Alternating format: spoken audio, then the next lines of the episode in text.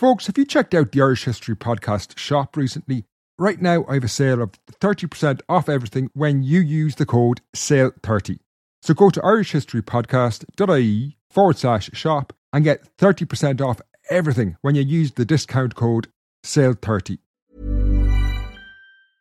Mom deserves the best, and there's no better place to shop for Mother's Day than Whole Foods Market. They're your destination for unbeatable savings, from premium gifts to show-stopping flowers and irresistible desserts. Start by saving 33% with Prime on all body care and candles. Then get a 15-stem bunch of tulips for just $9.99 each with Prime. Round out Mom's menu with festive rosé, irresistible berry chantilly cake, and more special treats. Come celebrate Mother's Day at Whole Foods Market.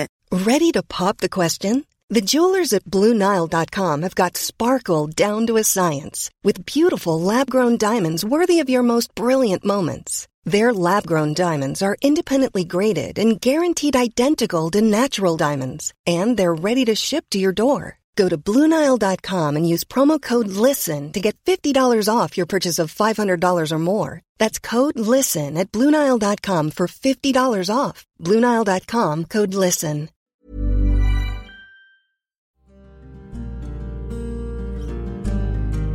Hello and welcome to the Irish History Podcast.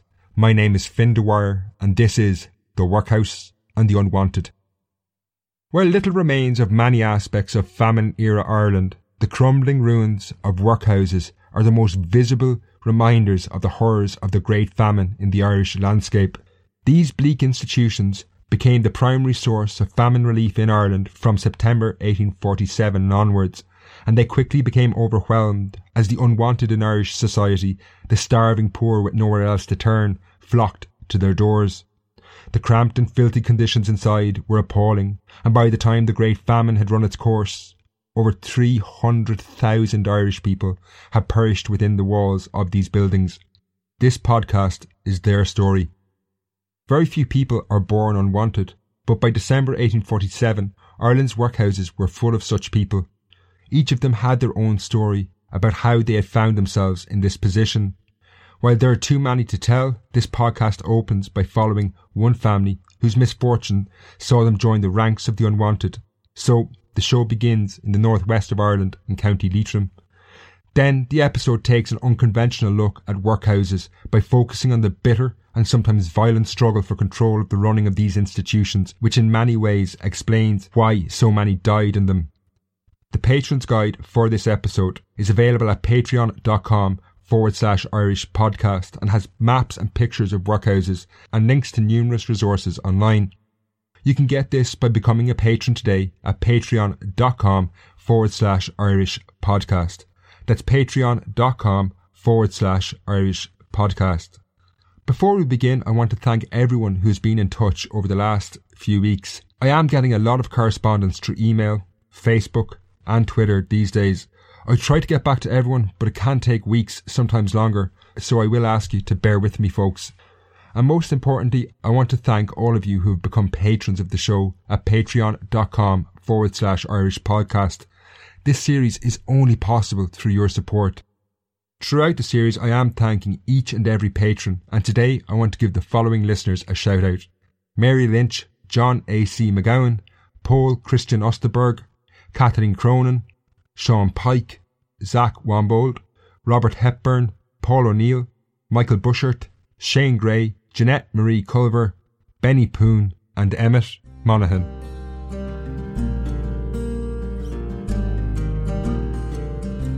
There were few counties in Ireland hit harder by the Great Famine than Leitrim. In 1841, the population of the county stood at 155,000 people. Ten years later, as the Great Hunger was drawing to a close, it had fallen by 28%, standing at 112,000. Whole villages were depopulated. Life was changed forever. While emigration would continue to be a drain on the Irish population, Leitrim hemorrhaged people. By 1997, 150 years after the worst year of the Great Famine, only 25,000 people were living in the county, scarcely one sixth of the 1841 population. While Leitrim's history since the Great Famine is clearly one interwoven with emigration, this process was underway as early as 1846. In that second year of the Great Hunger, when the potato crop was almost completely destroyed by blight, many who could no longer survive in their native county made the decision to leave in search of a better life elsewhere. Among these emigrants was Thomas Duignan, his wife and four children. Originally from the hinterland of Ballinamore, a town close to the modern border that divides the Republic from Northern Ireland, they took flight in the hope of finding a better life, or one that was at the very least sustainable. Their journey, like that of so many other migrants, would lead them in an unpredictable direction. Indeed, they'd probably never have left had they known what lay ahead. Although many Irish emigrants would head to the USA, the Duignans only got as far as England, perhaps an indication they were too poor to afford the more expensive transatlantic voyage. They eventually settled in Rochdale, a city to the northwest of the port of Liverpool, where most Irish emigrants landed. In Rochdale, Thomas Duignan was able to find work, and the family rented a cellar in the city. While they were financially better off, they were by no means secure, and their children had to beg on the streets. Life was not easy. One of their sons, the twelve-year-old Michael Duignan, had poor health, suffering from epileptic seizures. However, initially at least, English society was sympathetic to the plight of Irish famine refugees. An appeal from Queen Victoria to relieve the famine back in Ireland in March 1847 had raised a considerable amount of money, £170,000 from the public. However, in the following six months, things began to change. The Duignans and many others like them would soon find themselves unwanted in England as what has been dubbed famine fatigue set in. This was basically a change in attitudes among the English public around 1847. As a recession hit England that year, many English people felt they and their government had paid enough to Ireland.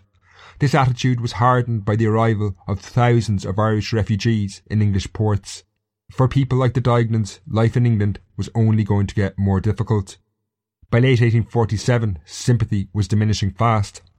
When Queen Victoria launched another appeal in October that year, it only raised £30,000, just over one sixth of what had been raised a few months earlier.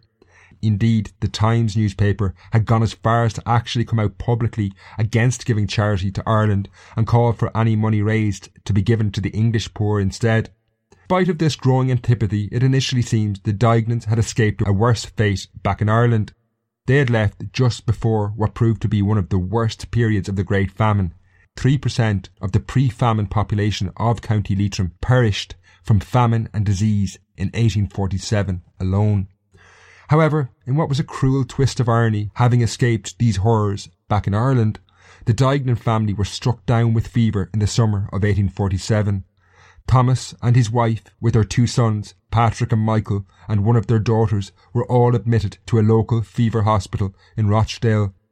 Around August the 1st, the parents, Thomas Duignan and his wife, succumbed to fever, leaving their four children to fend for themselves.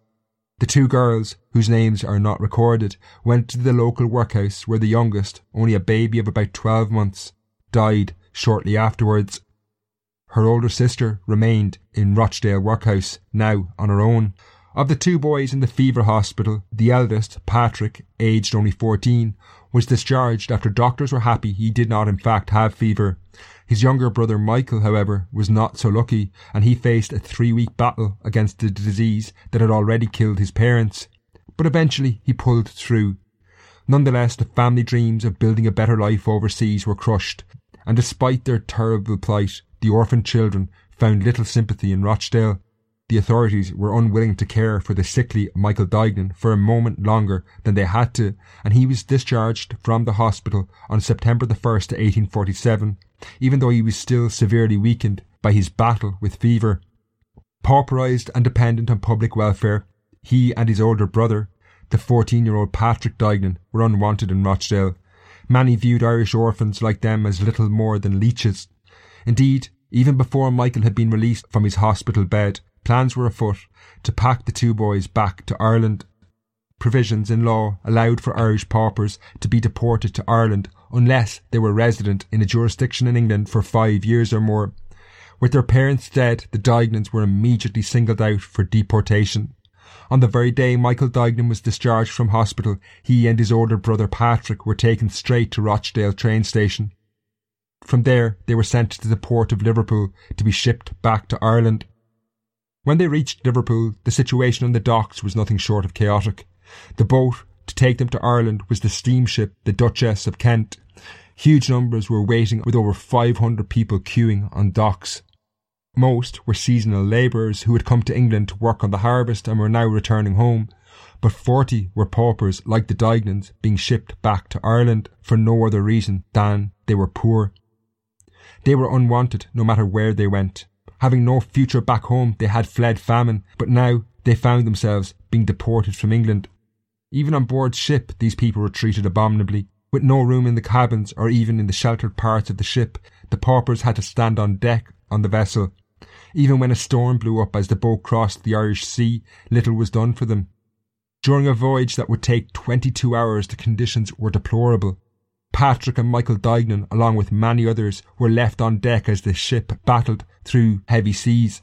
Soaked through, Patrick would later recall that the seas were so high they were nearly swimming on deck.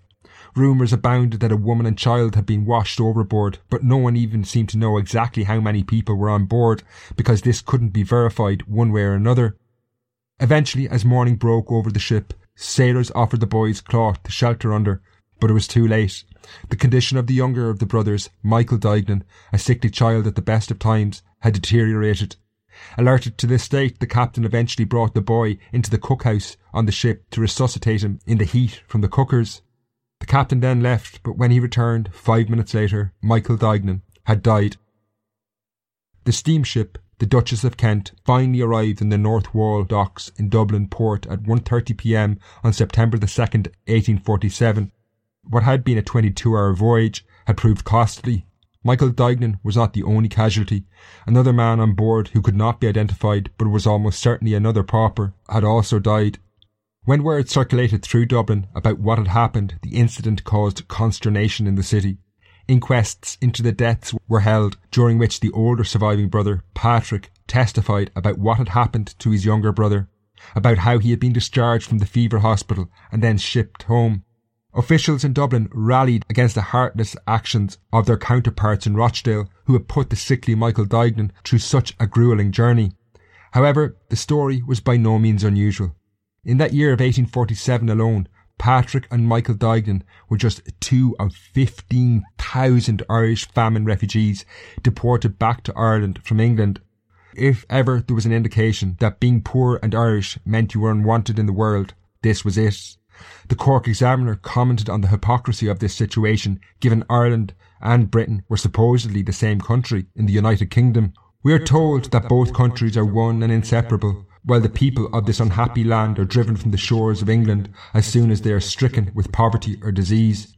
The Freeman's Journal changed an old rhyme that had been about paupers to read, Rattle his bones over the stones, he's only a paddy whom nobody owns. In Dublin, where the press and authorities in the city called for inquiries, this offered the 14 year old Patrick Duignan little comfort. His hopes and dreams were destroyed. He had fled famine in Ireland only a year previously with three siblings and two parents. They were all dead, save his last surviving sister, but she was back in Rochdale workhouse. He was alone in an Ireland where his story was just one of tens of thousands, indeed hundreds of thousands of people who were all unwanted. They could not afford to buy food and faced starvation. Unable to emigrate because they had no money, they had few options now in Ireland, a land that seemed doomed. Records indicate that Patrick Duignan did not enter any institution in Dublin, and by September the 16th, 1847, he had left the city. While the historical record runs cold at this point, it seems likely he returned to Leitrim, where he still had an uncle living. There was almost nowhere else for this boy to go. As I have said, emigration was out of the question, given he didn't have the means. Further to this, even begging had been made illegal by this point under a law instituted earlier in 1847, and it now carried a sentence of 30 days hard labour. In this context, it appears Leitrim was Patrick's only option. However, what awaited him there was not really an improvement. Poverty and starvation was rampant, something he knew only too well. He had, after all, tried to escape it. In reality, there was only one option the workhouse, which brought with it terrible danger. Having left Dublin in autumn 1847, Patrick Duignan would have faced a journey through an Ireland gripped by a deepening sense of anxiety as he returned to Leitrim. Another year of famine had come and gone since he had left, and a third bad harvest in that year of 1847 had left the population without hope. The worries this inflicted were compounded by major changes in the way the British government was planning famine relief. Soup kitchens, which had proved to be so effective, were being shut down in September of the year. The main source of aid from September onwards was what were known as poor law unions. These were the social welfare services of the day, and they were not designed to handle crisis poverty. They are best known because each union contained a workhouse where the destitute poor could receive food and shelter. When they were made responsible for all famine relief in 1847, the remit of these poor law unions had to be massively expanded. Workhouses, after all, could only accommodate around 100,000 people, so the unions were permitted to dispense outdoor relief. That is, to open their own soup kitchens or dole out blankets to the destitute still living in their own homes. However, for Patrick Duignan in 1847, the prospect of becoming reliant on poor law unions for survival was pretty terrifying. While they varied hugely, I want to look specifically at one union that Patrick Duignan probably returned to. That is Mohill in South Leitrim, where he had an uncle living. Although the boundaries would later be changed, the Mohill Poor Law Union in 1847 covered a large part of South County Leitrim, stretching from the town of Mohill north to Ballinamore, where the Duignans had originally lived. All in all, around 70,000 people fell under its jurisdiction, but the workhouse was situated in the town of Mohill. The likelihood is that Patrick Duignan, on returning to Leitrim, would have found himself inside Mohill Workhouse very quickly given his relative, his uncle, was already destitute and probably couldn't have supported the child. Entering such an institution would have been unnerving to say the least. Mohill Workhouse had never been anything other than shambolic.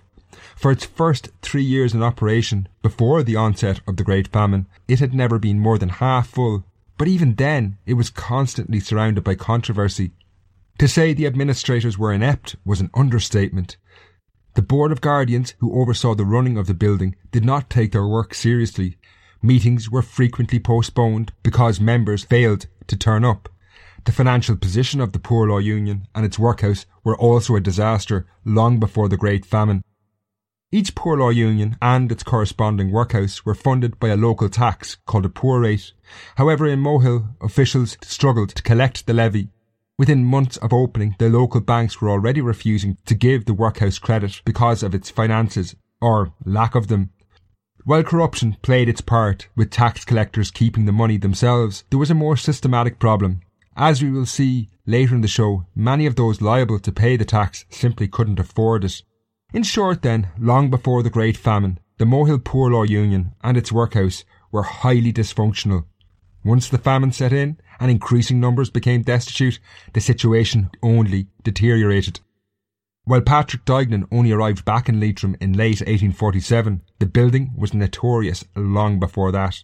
As the numbers in the workhouse increased through 1846, deadly diseases such as typhus and typhoid found the increasingly crowded and dirty living conditions inside the workhouse ideal breeding grounds. By February 1847, fever and dysentery had broken out in Mohill Workhouse, over 400 people died in the building between April and June 1847, a death rate that averaged out at over 30 a week. Faced with such an overwhelming death rate and given funds were extremely limited, the boards of guardians dispensed with individual coffins for the dead, which were costing £6 per month. Instead, the bodies were brought, three, in a special box to a field the workhouse had purchased. Then the box, which had been fitted with a removable bottom, opened and the corpses were dumped into a pit. The Board of Guardians had justified their actions with the words, It's more advisable to feed the living than provide coffins for the dead. It was this workhouse, then, that Patrick Duignan most likely ended up in after he left Dublin in September 1847. On approaching the building, its appearance told Patrick everything he needed to know about life inside.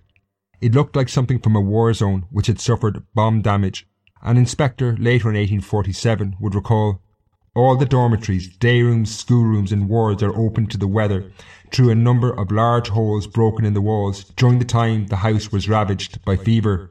No provisions had been made for repairing or inserting windows, and much of the glass is broken. Given they could not even afford proper burials, there was no money available to repair these holes in the walls which had functioned as a crude ventilation system during the summer when fever had raged in the building. While Patrick Duignan's story was poignant, inside Mohill Workhouse, sympathy would have been in short supply. Everyone had their own tragic journey that left them with no choice but to turn to the workhouse the Great Famine, now in its third year, was impoverishing greater numbers of people every day and leaving them with little choice other than the workhouse. While I will cover evictions in greater detail in coming episodes, I want to recall one eviction that took place in South Leitrim, not far from Mohill, which will give a sense of the hardship and misfortune people were enduring. As I say, Patrick Duignan was by no means the only unwanted person in Ireland in 1847. There were hundreds around Mohill alone. One such person who probably ended up in the workhouse was John Quinn, who had been born way back in 1760. Quinn lived in a village on the estate of William Ormsby Gore at Carrigallen, County Leitrim. Ormsby Gore rarely came to the county. He was the MP for Shropshire in England, where he resided in a huge mansion called Brogyntyn Hall. By 1847, due to the famine, Quinn and many other tenants had fallen three years behind in their rent. When threatened with eviction, the tenants raised one year's rent as a substantial gesture of goodwill. The offer, however, was rejected. In a sign of things to come, Ormsby Gore's agent made it clear he would not be taking any rent from tenants with less than 20 acres of land, people he deemed unprofitable. Therefore, as winter approached, 11 small tenants, including the 87 year old John Quinn, were thrown out of their houses, which were then burned before their eyes to stop them being reoccupied. One of the tenants encapsulated the tragedy. We all lived in peace in this village. We were never at law with each other. Our forefathers lived here for generations past. You would say if you saw it before this room came that it was a nice little village. For John Quinn, at the age of 87, he knew of nothing or nowhere else, having lived in the village all his life. People like him had little choice other than the workhouse. In the face of such stories, Patrick Duignan's recent past just melted into a tapestry of human hardship. Indeed, many workhouses contained a cohort of what can only be described as the living dead. Those who had given up all hope and knowing they were going to die entered the workhouse just so they would receive some kind of burial rather than die alone and unceremoniously along the roadside. With miserable pasts behind them, the prospective future for those inside the workhouse was scarcely better. Mohill Workhouse authorities could barely feed those who took refuge inside its walls. Its financial situation, which had always been bad, was disastrous by September 1847. Merchants would now only sell them provisions for cash. No one would extend the workhouse any credit. But in the closing months of 1847, the Guardians eventually refused entry to any more people because they didn't have the money to feed them. Eventually, officials in Dublin who oversaw the running of the entire poor law system took steps to intervene at Mohill, given it was utterly shambolic. They sent a former army major to investigate the conditions on the ground. His reports illustrate the problems in the workhouse. While disease was not as rampant as it had been earlier in the year, the building was nothing short of horrific. The complex was ruinous despite only being seven years old. The drains didn't work, the kitchen boilers were broken, and the account books hadn't been balanced in two years. In December, the large holes in the walls still remained. Furthermore, meal times were not controlled and the inspector wondered if theft of food explained the disproportionately high death rate among the young. While some of the officials could be blamed, it is important to note many were conscientious and tried to do what they could despite the overall conditions. It would not be fair to talk about Mohill Workhouse without mentioning the apothecary Dr. Soden, who paid the ultimate price in his service to the poor when he died from disease in May 1847. Faced with the reports from the inspector of the chaotic situation in Mohill Workhouse, Officials in Dublin eventually took drastic action and dismissed the Board of Guardians in December 1847, replacing them with two paid vice guardians. If Patrick Duignan survived this long, by no means a certainty, he and others inside the walls would see conditions improve somewhat. The new administrators, trusted by government officials, were able to secure loans of money to keep the building running. They were also able to put an end to the horrific burial practices of dumping bodies in a pit. However, competent officials or not, there was no way to solve some of the problems facing Mohill Workhouse and Poor Law Union. A report indicated one of the reasons the workhouse was so financially troubled was the extreme poverty of the district, which is retrograding still further each day, which meant many could not afford to pay the taxes to finance the institution. This was a problem inherent in the entire system of poor law unions right across Ireland. Many could not afford to handle the soaring costs of famine relief. This is painfully obvious when we look at other workhouses in the next part of the show.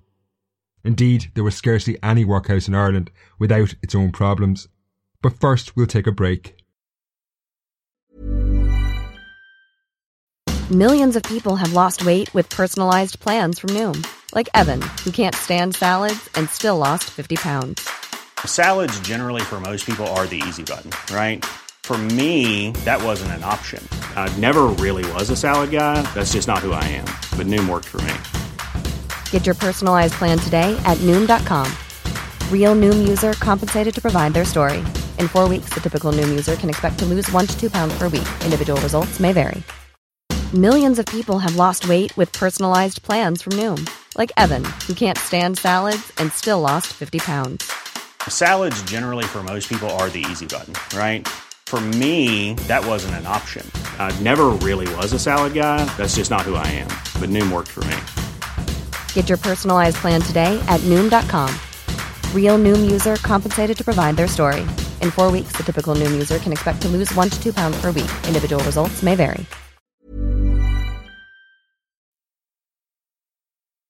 Experiences of an individual such as Patrick Duignan, who found themselves with nowhere left to turn than the harsh realities of the workhouse, is tragic but representative of hundreds of thousands of people across Ireland by late 1847.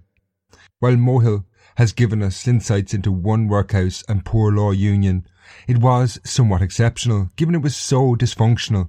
Many of the 130 workhouses across Ireland were better run, but the experiences of the so-called inmates was all too often still not much better than that of Mohill. While each poor law union was different, many were hamstrung by chronic financial problems. No matter where you went in Ireland in the late 1840s, workhouses were dangerous and difficult. Writers such as Charles Dickens have often laid the blame on heartless or cruel officials, and while this stereotype was not without some basis, the bigger problem was how the organisations that ran the workhouses were structured. The root of the problem lay in the fact that the structure pitted various groups in Irish society against each other over who should fund the institutions, leading to a bitter and at times violent struggle. It was akin to a deadly game of pass the parcel where various factions in society did what they could to get someone else to foot the bill for famine relief. The loser in this struggle was unquestionably the starving poor inside the workhouses because ultimately no one wanted to pay for their survival. This struggle began in earnest in late 1847 when the British government, as we saw earlier and in previous episodes, closed their soup kitchens and passed famine relief into the hands of individual poor law unions.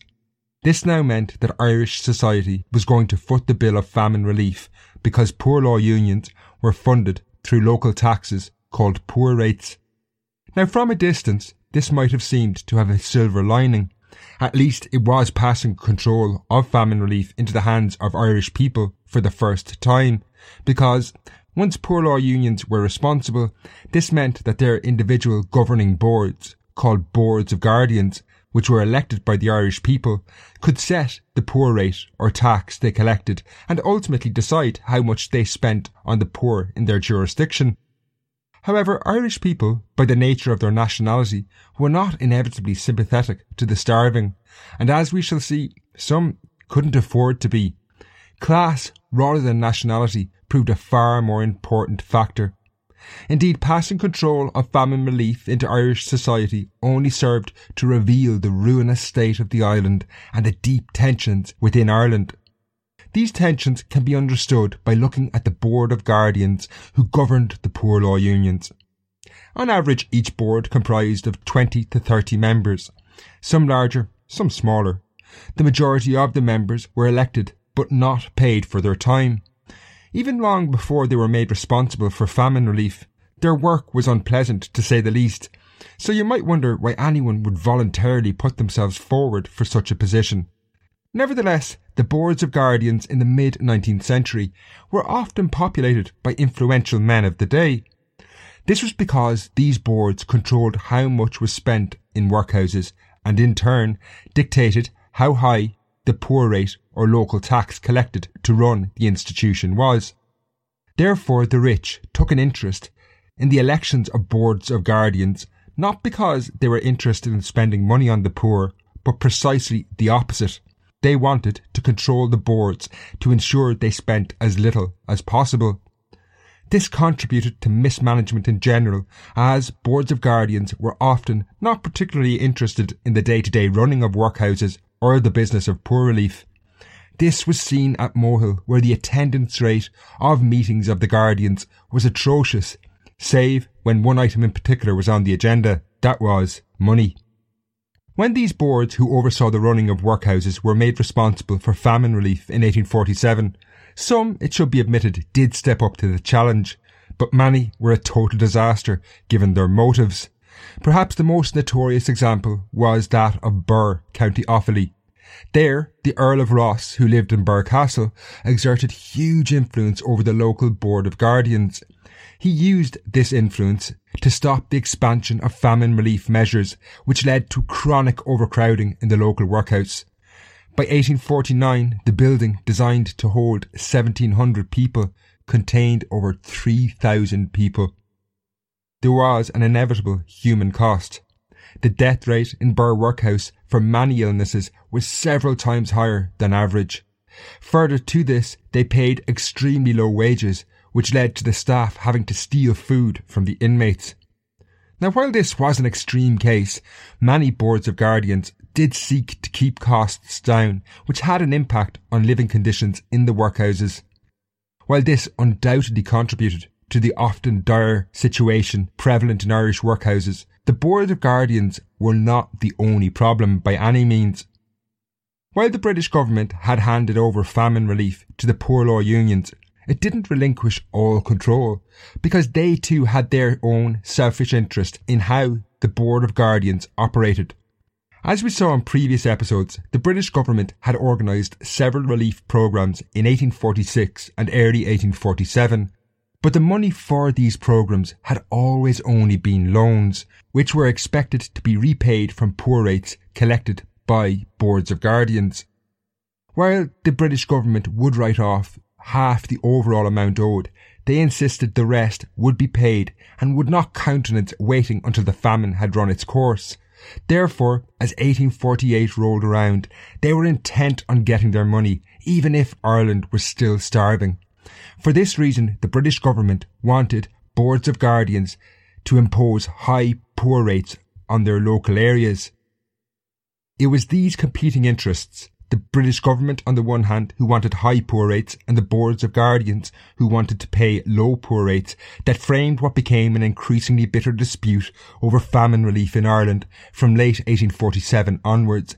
Neither of these powerful players were necessarily looking out for the starving poor and this contributed to appalling conditions in workhouses.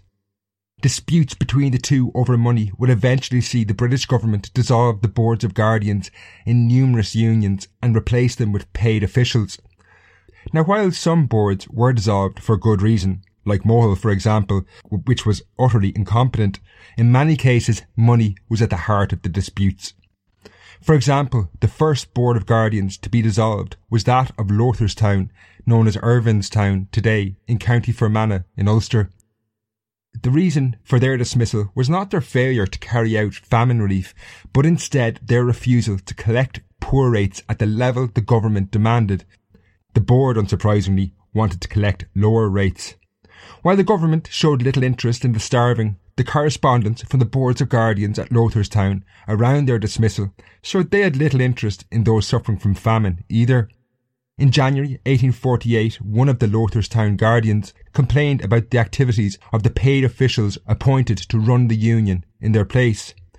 Rather than complain that these officials were not doing enough in terms of famine relief, one Guardian argued the opposite, that they were spending too much. He singled out the case of a stonemason called John Muldoon. Muldoon had been injured in an accident and couldn't work, yet the old Guardians, who had been dissolved, tried to argue that he could and didn't deserve relief. While boards of Guardians, like that of Lowtherstown, frequently represented powerful interests in Irish society, and their opposition to paying poor rates is hard to justify given they had more resources than most. The picture does become more complex when we look at other groups in Irish society who mounted serious resistance to paying for famine relief. You see, everyone with a land holding valued at over £4 or more was eligible to pay poor rates. However, by late 1847, the famine and the economic catastrophe that it had unleashed on Ireland was impoverishing many who would once have never imagined they might find themselves reliant on the workhouse. It is understandable, therefore, that many of these people resisted paying poor rates to fund famine relief. Ultimately, the British government's insistence that these people pay what were often high poor rates was actually forcing them to the workhouse door. This was summarised by a journalist in the Cork Examiner who wrote, This will force them to build more workhouses, and so their infamous misgovernment will operate in a dreadfully aggravated circle of devastation. In some parts of the country, where many did not have the money to pay, they resisted in any way they could. For example, James Flanagan, one of the tax collectors in the Ballyshannon Poor Law Union, received a threatening letter warning him to not try and collect poor rates in the area he can have been left in little doubt when the letter was signed off with a coffin and the following words James Flanagan, there is your doom, so if you like it, continue. In that same region, Flanagan received another letter threatening to assassinate him before asking him, Do you think we will give you all our little support in rates and leave our families starving? Similar situations could be seen across the country. At Lowtherstown in County Fermanagh, the rate collectors had to be accompanied by soldiers, as they did in Kenmare County Kerry. While this resistance is completely understandable, the activities of the British government and the boards of guardians are much harder to justify. Tragically, those already in workhouses had almost no leverage in this situation. No one, rich or poor, wanted to pay for famine relief, and the conditions, as I've said previously, in the workhouses grew increasingly dire. Furthermore, rigid adherence to laws which dictated how these workhouses operated inflicted unnecessary misery on the starving poor that took refuge inside these institutions. The most cruel aspect of this was seen when the workhouses approached capacity. When there was no more room in workhouses, Irish poor law unions were allowed to give what was known as outdoor relief. That's opening up soup kitchens and the like. But this was strictly controlled. First, the workhouse had to be full and secondly, they had to seek permission from government officials. There was also another snag, a sting in the tail, if you will. Officials, obsessed with the idea that many of the poor were simply too lazy to work, demanded that workhouses had to be full of what were deemed able-bodied paupers. They believed that the misery of the workhouse would act as a deterrent for those simply too lazy to work. To achieve this, any old, mentally unwell, or physically ill people had to be removed from the workhouse first to create space for these able bodied paupers. These misfortunates would then be put on outdoor relief. Now, this created chaos. The elderly and the sick didn't want to leave the workhouses. Many of them had nowhere else to go. That's exactly why they were in these buildings on the other hand, the able-bodied did not want to enter the workhouses. They would have much preferred to receive outdoor relief and avoid what they considered the shame and stigma of these institutions. Nevertheless, officials pushed ahead with the policy, but it led to at least one attempted murder. On November 13, 1847, the chairman of the Nenagh Board of Guardians, Richard Bailey, was attacked as he returned home. He was shot from behind a wall and the bullet entered his mouth shattered his jaw and teeth before exiting through the other side of his face. The precise reason for the attempted assassination was his insistence that a crowd of people who had turned up at the workhouse seeking help must be admitted to the institution rather than be given outdoor relief. Somewhat miraculously, Richard Bailey survived this attempted assassination. A girl and six men were arrested, but I could find no evidence of a trial.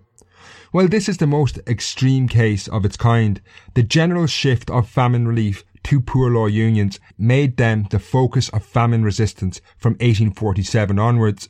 As early as October the 18th, a crowd of 3,000 people turned up at Rathkeale Workhouse as the Board of Guardians were meeting. When they were refused entry, they broke into the institution until eventually they were driven back by the British Army. A Captain Bartlett suffered a fractured skull, while one of the protesters suffered a bayonet wound. Only the presence of clerics calmed the situation. In the coming five weeks, similar events took place at Kanturk in County Cork and Kilrush in Clare. In November 1847, a large crowd attacked the workhouse of Tralee during a Board of Guardians meeting. They were armed with bludgeons and overpowered six policemen who were present. They were only driven back when several of the Guardians got involved in the fracas. From that day forth, the Guardians of Tralee demanded soldiers be present to defend all their meetings. As the new year of 1848 opened, it was clear that the transfer of relief to the boards of guardians was not going to work as a solution to the increasingly dire conditions in Ireland. But this had been entirely predictable. Poor law unions were not set up to deal with huge numbers of people who found themselves utterly destitute by 1847. Furthermore, trying to get Irish society to fund this famine relief was disastrous. The country was clearly on its knees. The previous government of Sir Robert Peel, which had fallen from power in 1846, had acknowledged the weakness of the poor law system for famine relief and had not used it for this very reason. Ultimately, responsibility lay with the British Liberal government. By 1847, they wanted to wash their hands of the entire issue of famine relief, and the poor law unions proved a neat and tidy dumping ground. But this was inevitably always going to lead to a catastrophic outcome. It also showed deep rifts in Irish society that were never far from the surface, even in the best of times. Landlords believing the poor were not their responsibility, or in some cases who did not have the money, were not going to pay for famine relief. Smaller tenants who could never afford to pay without totally impoverishing themselves were always going to resist paying the poor rates. This show has covered what I have felt are some forgotten aspects of life in workhouses in Ireland. There is a Patreon podcast on workhouses and the poor law in general. This is available at patreon.com forward slash Irish podcast. That's where I'm going to leave this show for this time. Next up, I'm going to look at the turbulent history of evictions in Ireland, which began in earnest in the closing months of 1847. Until next time, Slán.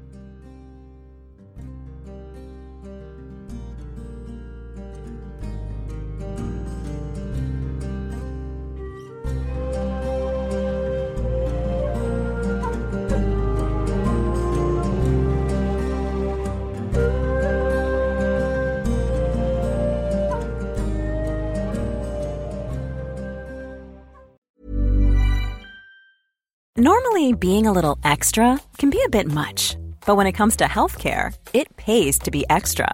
And United Healthcare makes it easy with Health Protector Guard fixed indemnity insurance plans. Underwritten by Golden Rule Insurance Company, they supplement your primary plan, helping you manage out of pocket costs without the usual requirements and restrictions like deductibles and enrollment periods. So when it comes to covering your medical bills, you can feel good about being a little extra. Visit uhone.com to find the Health Protector Guard plan for you.